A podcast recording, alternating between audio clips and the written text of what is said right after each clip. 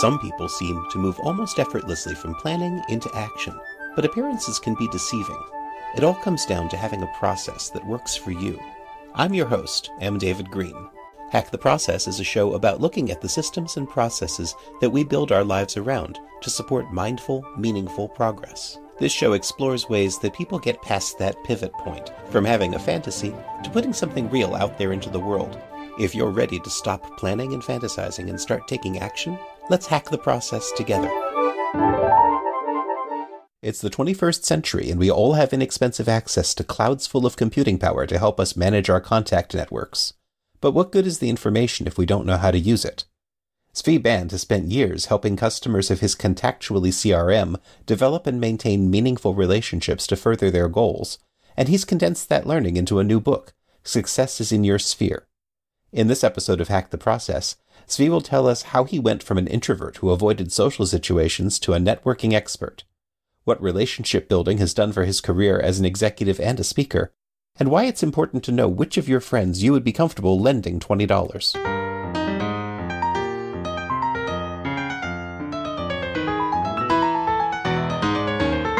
So today I'm talking with Zvi Band, and he's the author of a new book called Success in Your Sphere. Zvi, how are you doing today? I am doing great, David. Thanks so much for your time. it's uh, really good to meet you, and I've been reading about you, and I've been reading some of the previews of your book. I haven't actually gotten a chance to get the full copy, but I like what I see so far. Oh, thank you. I appreciate it. You know, it's a scary time. You know, you and I are both come from software world where if something doesn't work, you deploy, patch, and fix it, and that's it. But when it comes to a, a physical book, you can't patch a physical book. And so I'm in this really nervous period where despite having done numerous read throughs and had friends review it, etc., it's now out in the wild. I'm like, well, whatever happens, happens. I hope people like it. I think coming from software development, you have a different perspective on it. I think most people think they write the book, they don't expect to be able to patch it in the future, but we've come up with this expectation from the work we've done. Exactly. No, I mean, we expect like, you know, following an agile iterative process, you know, if something doesn't work, we learn from it and iterate from there. But, you know, yes, I could release a second edition theoretically or, you know, online addendums. But, you know, if someone doesn't like chapter three, well, it's still going to be chapter three. That's true. It's always going to crystallize for forever this moment in time and what you thought at that point. Exactly. So the book is about, I'm, I'm going to say roughly, it's about building and nurturing relationships in order to further your business, your career, and your life in general, is what I understand. Yep, absolutely. I, I think you know, we can all look back, or many professionals can look back and realize that relationships were a key part. You know, it may have resulted in a referral or a job, or you hiring a really good candidate. So everyone knows that. But what we, most of us lack is a process oriented approach to be able to nurture those relationships. Like, how do we structure who do we who do we talk to? How do we stay in touch? Who should I talk to? What should I say? How do I Add value. This is where a lot of people you know, really fall short, and myself included. And that's really the goal behind this book when you talk about it that way, it feels almost clinical, but this is about relationships, which is a very soft science rather than a hard science there's both in that aspect. Yes, relationships are a soft science, but as we know, you know, like I think we understand enough about our, our human beings to know that there's a lot of science behind that. So, for example, uh, one of the popular pieces of research out there is Robin Dunbar did a study and identified that, you know, the average human being can maintain around 150 social connections at any one point in time. And that all of a sudden gets very scary. Like, wait a second, I, I can only have like 150 friends or I may not be in someone's, you know, 150 person friend queue. That's kind of disturbing. And so that's where, you know, yes, science has helped us understand that, but also then technology and process can help us counteract that. It's true. And it, it, comes down to a whole different definition when you come up with terms like friend as Facebook uses it versus follower the way that Twitter uses it versus friend the way that the Dunbar number would, would apply it. Yeah, exactly. And this is one of the things I think where, you know, technology, don't get me wrong, technology has been amazing for us in that we can connect to anyone in the world. But that also means that we're connected to everyone in the world. And, you know, we can go a mile wide, but only therefore an inch deep. And so, yes, like you know, we can have thousands of LinkedIn connections. I have 40,000 people in my CRM. But one of the things that we have to always ask is like, well, who has our back or, you know, whose back do we have? One of the tests I always recommend on stage is, well, pull up uh, LinkedIn or Facebook or Twitter or what, what have you, even open up your phone and scroll up and down, pick a random person and really ask yourself the question, you know, if this person reached out to me and asked for a favor, let's say they just needed to borrow 20 bucks, you know, would you lend it to them? Maybe, maybe not. Probably not, you know, if you if you look at it and worse yet, what if we were in a position where we needed 20 bucks from them and a bunch of other people on our list? How many of them would, you know, would go to bat for us? That's kind of gets where it gets to really be really scary that and there's no no surprise that you know Cigna this healthcare company they did a survey and you know out of 20,000 Americans surveyed nearly half said they were lonely I think loneliness is part of the nature of the world that we're living in these days because people are still learning how to deal with friendships that are like remote or electronically mediated. Yeah, exactly. And because it's electronically mediated, you know, it may not always be conducive to what we humans seek, which is deep personal connection, you know, knowing that someone cares about us and will support us. So I hate to say a lot of these, the tactics and strategies in the book, they're not mind blowing, but it's kind of giving people a new frame of mind for how to work classic things nowadays. So, for example, you know, one aspect that people have known for years that biologically has been important for us is small talk, right? It's a way of building rapport and building enough social connection to be able to have a slightly deeper conversation. Well, most of us nowadays kind of consider small talk as like a complete waste of time. Just get to the point. That's it and there's actually beauty in small talk. There's information about each other that's you know about our kids about our families about our dreams or where we live etc that can become really important yeah, I think that that position where small talk might be dismissed as irrelevant, I think it comes from a sense of trying to over optimize our lives, maybe, and trying to fit everything into these narrow time bands that we give for each of the different tasks that we want to accomplish in a day. Yeah, exactly. I think, yeah, yes, you know, we, we know that there's this, you know, drive to be hyper productive at any one point in time. And how do I make as much use for my time as possible? And with things like relationships or social connection, and that's sometimes counterintuitive. And I know this is crazy because I built a CRM solution that was all about building and gaining leverage over key relationships. But still, you know, I, we all know that the absolute best way to build and maintain rapport is, you know, direct face to face communication, talking through each other, sharing problems, giving each other like the gift of each other's time. That's an incredibly valuable thing that sometimes we lose track of. It's true. And so you built Contactually. You you were the CEO of it before it was recently acquired by Compass, correct? Yep, absolutely. Yeah, I'm still with the company. Yeah, it was uh, we co-founded back in 2011. It's been an amazing ride.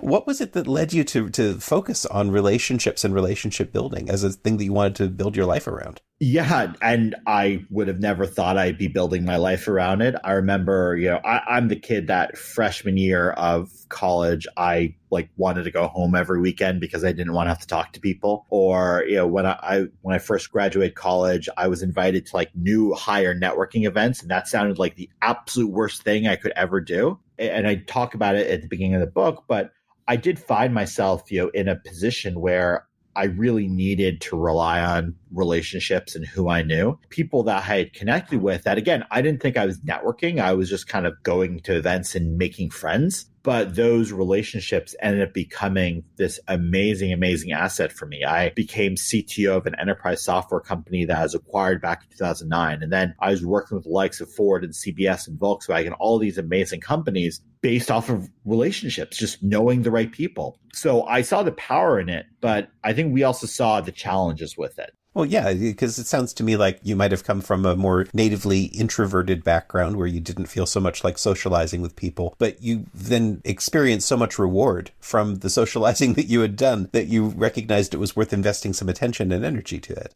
Yeah, exactly. And that's where, you know, investing that time and attention to it, that's where I started to see the flaws. Like I'd meet someone for coffee and then two weeks later, I would completely forget about them. And Therefore, most likely they forgot about me. Or I was so focused on the current project or the top of my inbox, as we all are, that you miss out on everything after. You know, we talk about the tyranny of the urgent, that there are so many things being thrown at us, you know, our email inboxes, push notifications, social media, that we miss out on everything that's not directly in front of us.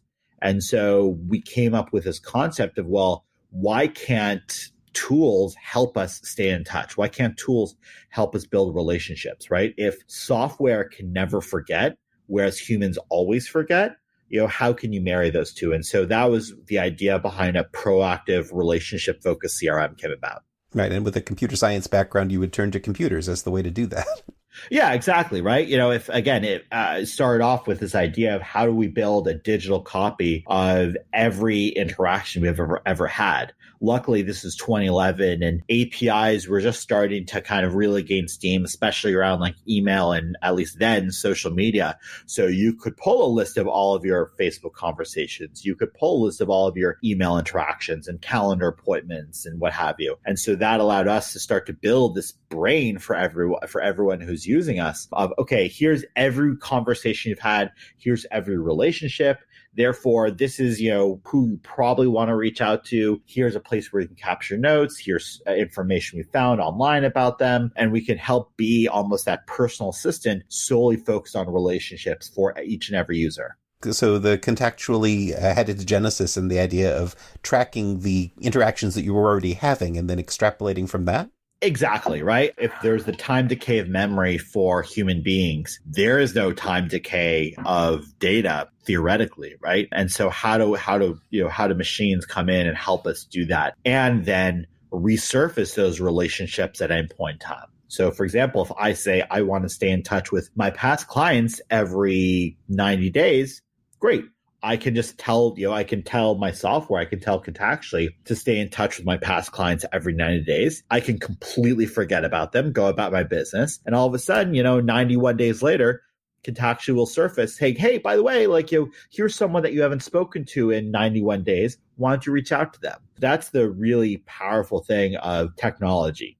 The challenge is, though, is that again, I think we've missed out on a lot of these relationship building skills. You know, this is not something that's taught in college or business school or law school. And so people kept coming to us, you know, at Contactually and saying, Hey, this is great. I know how to use your software, but I don't know how to grow my business using your software. And so that was the genesis behind the book.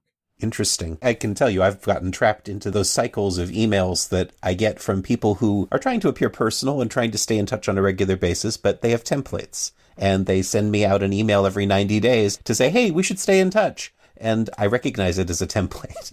Yeah, and that's where uh, we have a whole chapter focused on this. Is that yeah, the the last thing we really want to do is just be following up and that every interaction should be personable, you know, meaningful and authentic and in some way valuable to that person. So yeah, just saying like, Hey, we should catch up. Like that doesn't tell me anything. But if I were to send you a text message saying, Hey, David, it's been a few months, you know, just thought of you. Like, I'd love to hear how you're doing. No need to respond if you're really busy, but just thinking about you, that's completely different.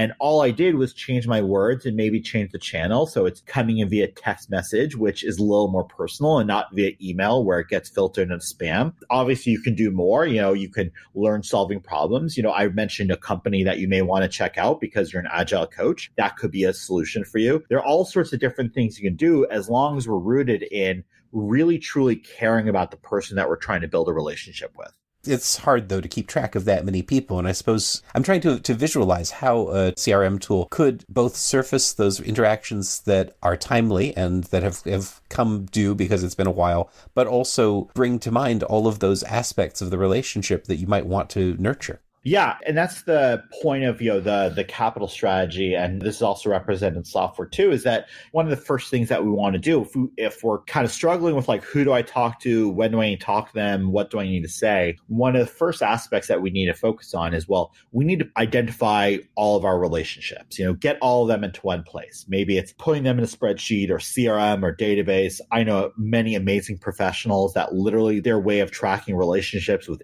was index cards.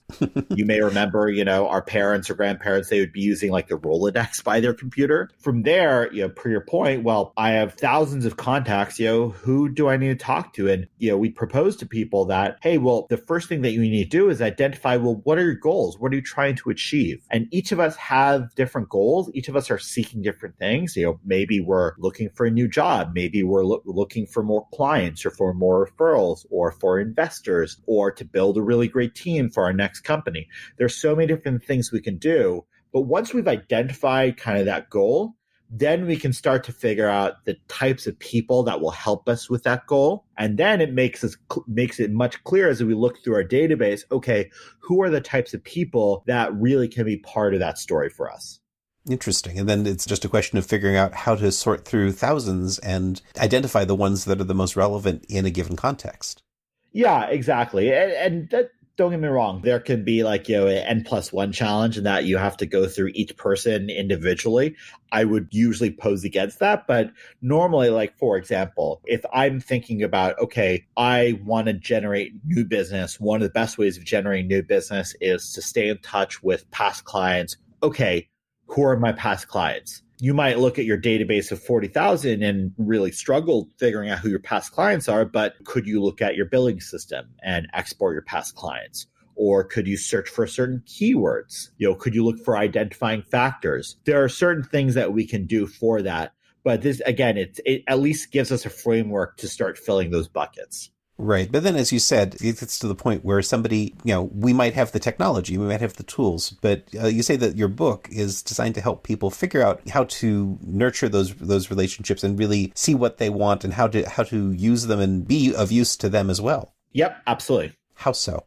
Once we've prioritized, like gaining intelligence is a, a again a really important thing. So when we're trying to gain intelligence, you know, again, there's, you know, doing online research. So again, you're an agile coach. Okay, great. What are the different interesting products I've seen or our te- our agile team is using to be able to operate a teams a little better? Why would I suggest that to you? That might be helpful. You know, pick out a particular trend. Then there's also even just, you know, frankly, just, you know, just the conversations that we're having, right? What out of this conversation, what came out that was really interesting and capture that. So, for example, again, small talk. Most of us consider small talk to be a, a, relatively useless thing, right? You know, it's like it's normal, it's boring stuff that we just have to kind of get through cultural niceties to be able to have a real conversation. But what if we paid attention to that? In the book, I walk through a, an example that I ran through that, you know, I was having a conversation with someone. And as we are walking out the door, he mentioned that his, uh, his little kid was playing in a basketball tournament that weekend and he loves playing basketball with his kid. Okay, great. Well, instead of saying the normal boring, like, hey, David, it was really great meeting you this weekend. I would, or this week. I would love to stay in touch with you. Have a good weekend. I went on Amazon, spent $10 and had a basketball with a gift note shipped to his house. $10, right? You know, it's small little things like that that can show that we care about the person, not the transaction it pays to pay attention to that kind of thing when you're having that kind of conversation. And I suppose you could even tag people in your CRM and let the, keep track of those things that may come up later. Exactly. One of the silly, uh, one of the silly tactics that was taught to me by one of our big customers is he advised people to have a small bladder. And what he, that meant is that, you know, if you're at a party or networking event or dinner, you know, after every single conversation, you know, excuse yourself to the hallway, however you need to. Say you have a call or need to go to the bathroom, would catch, catch some air and sit and just type up the notes on your phone of what you just learned and getting into those habits um, and again those process oriented things those can make a huge impact because all of a sudden you have a, an incredible database. So when you're following up with david you know you can say by the way like you know did you try it Retrium i suggested that to you last time that's right. And you mentioned that there's a, a, system called Capital mentioned in your book, right? Yeah. So the capital strategy just basically coalesces the process that we've learned through tens of thousands of people on how to build and maintain relationships. C is for consistency. And so making sure that we're staying engaged on, on, a regular basis and doing actions because, you know, relationship building is a long-term process, not something with short-term gains. So building that consistent habit is really important. A, we talked about is aggregate, getting all, getting your entire database into one place, or um, every different, every disparate data source into one place. From there, P prioritize. We, you know, we prioritize our relationships around the goals we're trying to achieve. A is for investigate. So making the point of investigating the relationships that you're trying to build and then gaining intelligence. So capturing that information from conversations. Then T, right? I haven't skipped anything. All right. C A P I T. T is for timely engagement, making sure that we're identifying some minimum cadence that we want to stay in touch with or finding opportunities to reach out. A is for adding value. So again, not following up, not just saying, Hey, how's it going? Tell me the latest. We should catch up soon, but actually trying to add value to the people. And the last L is leverage. You know, how do we make sure that we're operating in a higher leverage fashion? That all follows logically. How did you come to develop this approach? Yeah, it's funny. Um, so not really again, like most, you know, like most software companies, having a general idea of what we wanted to achieve, but not necessarily sure of what it might look like. And so really following like a very iterative process and doing our customer development, you know, and as we reach product market fit, of course the product, you know, matured. And so we kind of looked and, you know, we understood how people, how our successful users were using the product and the capital strategy came out of that.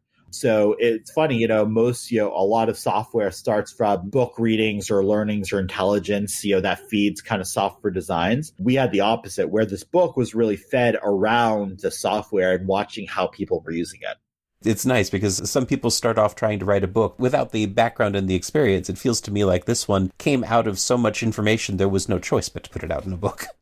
Yeah, exactly. And this is you know, the way I equate this is we, we saw that this trend with our software as we were watching people using it, that there were people who were really good at using the product and knew what to do and knew how to use it and were amazing at growing their business. And then there were people who learned how to use our product, but then got stuck. And we learned that the missing gap was that they knew how to use our product, but they didn't know how to grow their business using our product.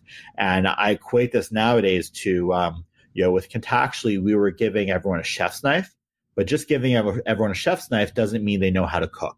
And so we had to teach people how to cook as well. And so that was the the synthesizing idea behind this book.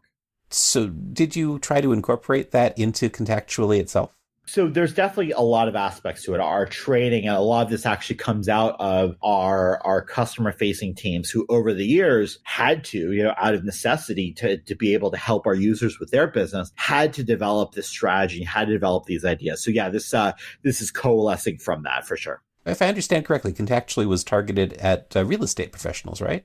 So we started off at a very general aspect, you know, solving the, the generic approach of how do we build and maintain relationships for any kind of professional. From there, we started seeing a lot of traction among uh, professional services. So financial advisors, consultants, accountants, freelancers, entrepreneurs. It turns out that one of our biggest markets was residential real estate agents. So we work with eight of the top 20 brokerages in the country, obviously end up being acquired by Compass, which is a big tech enabled real estate company. But again, going back to 2011 when I founded the company, had no idea that we'd end up here. I'm curious whether it was that that market informed the way that the company evolved or if the company's strategies and tools informed the way that the audience was drawn to it. I think there's a little bit of both. I think that's the beauty of software development that, you know, product development comes, you know, comes up starts with you know coming up with crazy ideas and putting them in front of users. And so yeah like was a lot of our software uh, informed by users and you know, the market and market and market interest. Absolutely no question. But was the market also just generally attracted to the idea that we came up with? Yes absolutely. Like there there weren't too many successful crms that were oriented around relationships instead of transactions when we started the real estate industry, you know, had a dearth of, of quality CRM solutions or cl- quality cloud-based CRM solutions. And so, yeah, I, I think it's a convergence of everything. I'm curious, how did that market change the way that the product evolved? I think know, we, as the product evolved, we started just learning a lot more about the market. And, you know, obviously, like, again, a good product should be shaped by its users, not just their wants, but their needs as well. And so we kept a very close eye on qualitative and quantitative data. And that really helped inform a lot of our decision making. So, for example, one of the key aspects of Contactually is this idea of buckets.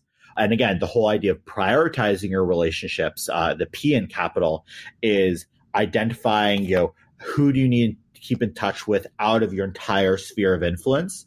That actually came to us from one of our early users who said, Hey, I don't really like how your software works. I think about my network, my sphere of influence as sets of buckets. And he literally said the word buckets. And so he said, Oh, that's actually a really good idea. Let's try that. So we tested buckets and now it's a core part of our overall experience. it's it's become a popular metaphor with uh, Amazon's buckets for data as well. Exactly. Yeah, I, I, I would say we are not unique in the in the usage of buckets. it's funny you wouldn't expect it, but somehow that that's become something that people relate to. So the, the product itself evolved in response to the real estate market, but real estate wasn't the direction you were originally planning on going in. Was it helpful focusing in that way? Like, how did that constrain or improve the process? Oh yeah, no question. I think early on, I was uh, a big fan of Geoffrey Moore's Crossing the Chasm book. The whole idea is that if you want to go from early adopters to early majority, you need to focus on a particular niche. And so we knew that, you know, we were just too broad and we'd risk spoiling the ocean. We'd be, you know, a mile wide and an inch deep in our market penetration. And so we decided, hey, we wanted to focus on a market. Real estate ended up being it. Do I regret it? No. Do I wish, you know, we could have moved to other markets? Yes. But like, I think, you know, again, when we do our market research, you know, the residential real estate industry, there are 1.5 million real estate agents in the US. There's $20 billion paid in commission. So it's a massive, massive market that most people don't even think about that often. And so that's where, uh, yeah, we decided to focus. And I'm very thankful, but had no idea founding the company that we would end up being a real estate technology company. How far into the journey did you realize that that was going to be the focus? You know, it was, there was never any one moment. It was kind of more gradual over the years. Probably around a year into after founding, we knew we wanted to focus on a market. Real estate ended up being a good one. So we started spending more and more time there. And it was just kind of more and more gradual. And I think it was only in 2016 that we said, hey, okay, we are only focused on real estate now for the foreseeable future. And that, of course, led to that acquisition, I suppose. Yes, exactly.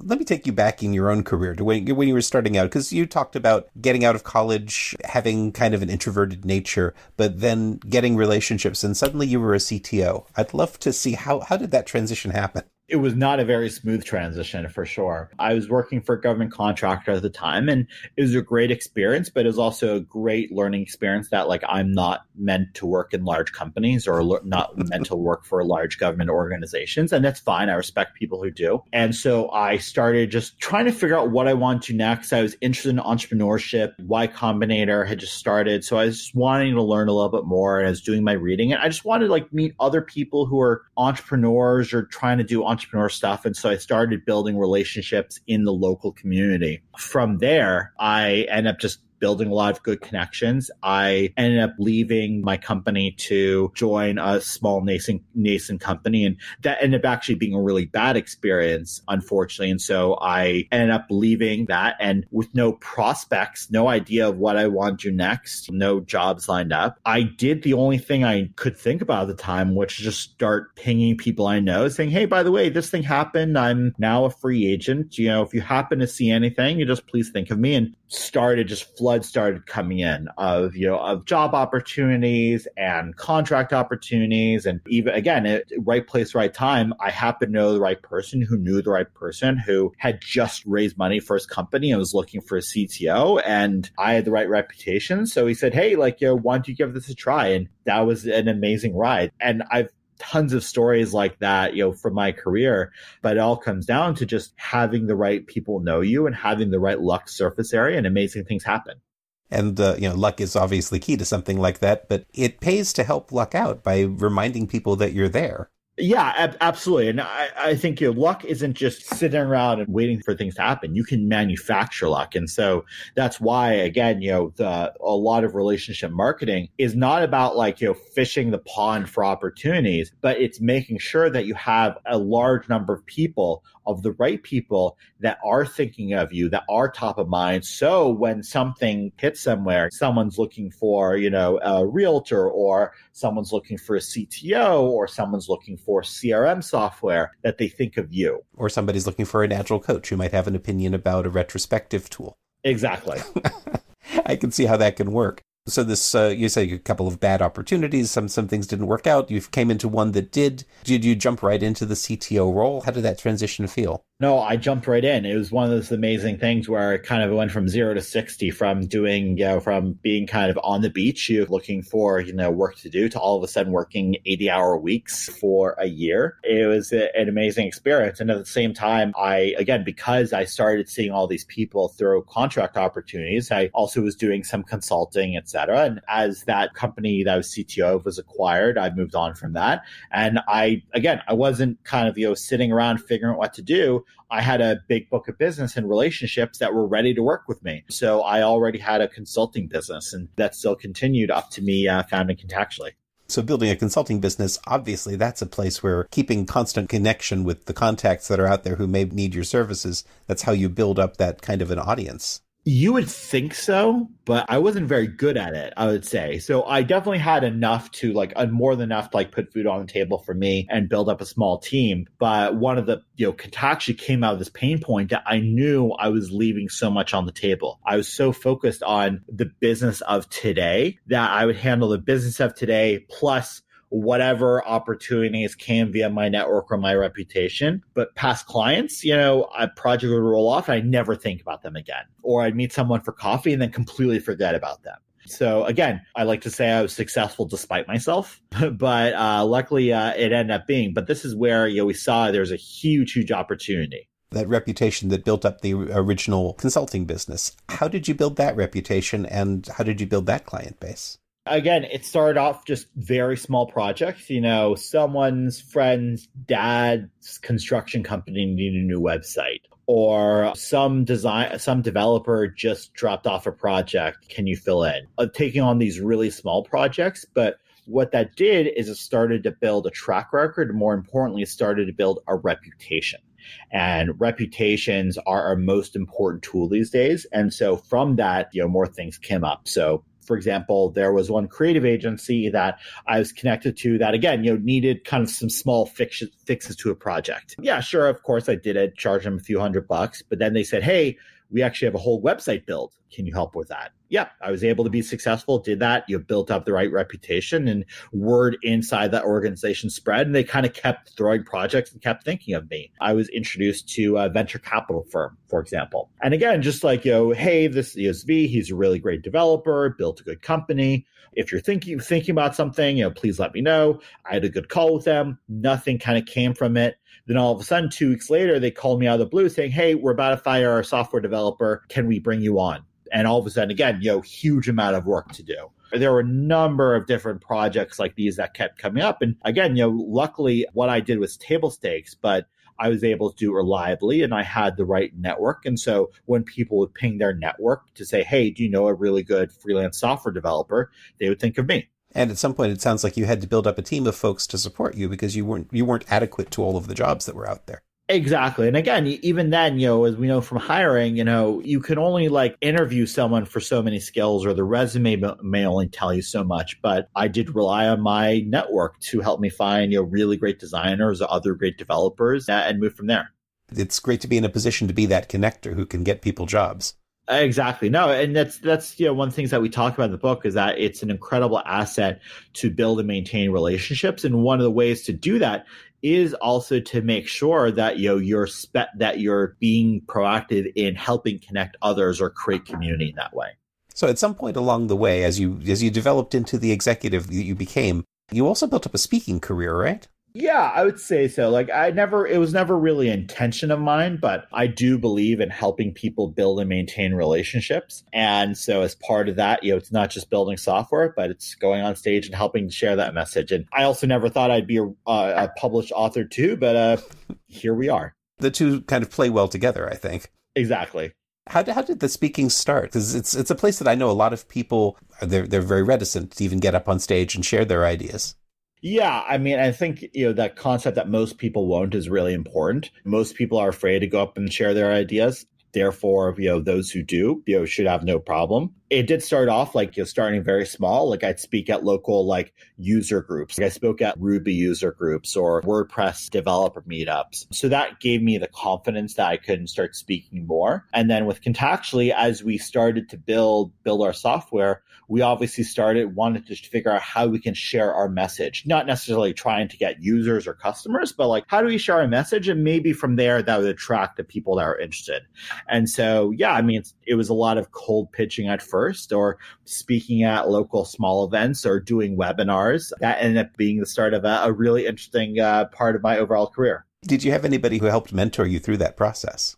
Oh yeah, absolutely. I mean, I, I, would say like I did rely on like other more professional speakers to help me with that. They gave me lots of tips and advice. I learned their body language and the tips they do. You know, I've done a couple things. I've done Toastmasters International. I've also uh, the local. It's funny the the local Shakespeare Theater Company here in DC also has a, uh, a acting for business professionals class that I took. And so, yeah, I think uh, as long as you, you have a beginner's mindset, you can easily pick up additional skills like that there's a lot you can learn from the from the acting classes out there. I've taken I've gotten a lot of benefit from audition classes and vocal production classes, and they've they've really contributed not only to my podcast but also to my career.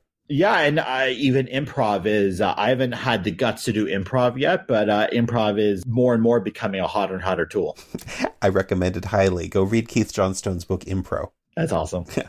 So, as you move beyond the speaking, were the speaking engagements about the same topics that the book is about? Yeah, so like it, my most of my speaking has been around the strategy behind relationship marketing, and honestly, being on stage a lot and sharing this and understanding the different aspects that people had questions about or concerns or were really interested in actually helped us help form a lot of the capital strategy and a lot of the book behind it too. So I do actually recommend for anyone who's thinking about writing a book, write a talk first see if people care. And if a lot of people care or interested in it, then great. Then maybe you've got something that you can then condense into something that, you know, is much, much longer lasting than the ephemerality of a talk. That's test driven authorship, basically. Figuring out if there's an audience before you spend a year and a half of your life building a book. I love that. It's a good idea. How, how long did it take you to write the book, by the way? Oh God, I mean, end to end four years, but like in reality, like you know, heads down, kind of writing the book, probably about six months. So you were doing this while you were already an executive CEO of your own company, while it was being acquired, I believe. Oh yeah, absolutely. So lots of Sunday mornings, my wife and daughter would go to the beach, and I'd be in a dark coffee shop cranking out two thousand words at a time. Is that what your process looked like? About two thousand words a day, or yeah, roughly. At the end of the day, like I, I, mean, I, I had a skeleton. I had like I would jump around a fair bit, but when it came to crunch time, I was like, okay, I really just have to sit down today and I have to write a thousand words. And next week I have to write two thousand words. And the following week I have to write a thousand words. So I had to start kind of really setting goals because if you want to write a book, again, there's no wrong or right number, but you know, we were aiming for around seventy thousand words. Okay, and, and you say we. Is, did you have a co-author, or was this editors you were working with? It is a little bit of the royal we. I was the main one doing the writing, but again, I'm thankful to have the support of a team of you know my editor, then you know then a team of my editor, then other partners that we were working with and brought on board, proofreaders, you know, employees who would be doing test reads. So there were a number of different people that touched this book. Was this published through a, like a formal publisher, or did you self-publish? Yeah, so we end up uh, working with McGraw Hill. McGraw Hill. How did you choose to go with a publisher in this day and age when self publishing is so accessible and gives you so much more control over the process? You know, there's no right or wrong answer. Yeah, the grass is always greener. At the end of the day, we decided to go with a mainstream publisher because I, wanted this.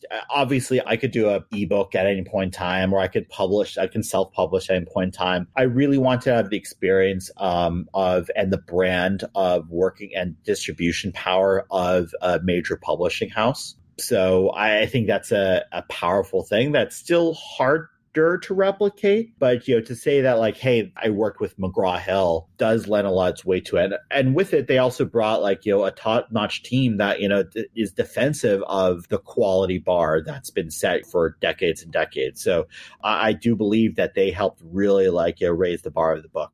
I, I, think working with a professional publisher can really make a difference for some people in, in terms of the way that they operate too. Did they have a timeline for you as well? Yeah, absolutely. I mean, they were flexible, but it was very helpful in that, you know, the moment they signed the publishing contract, there was a firm date set in the stand saying, you will deliver your manuscript by this time. And I was like, oh, okay, I guess it's it's go time. That was a forcing function that again you may not always get via self-publishing.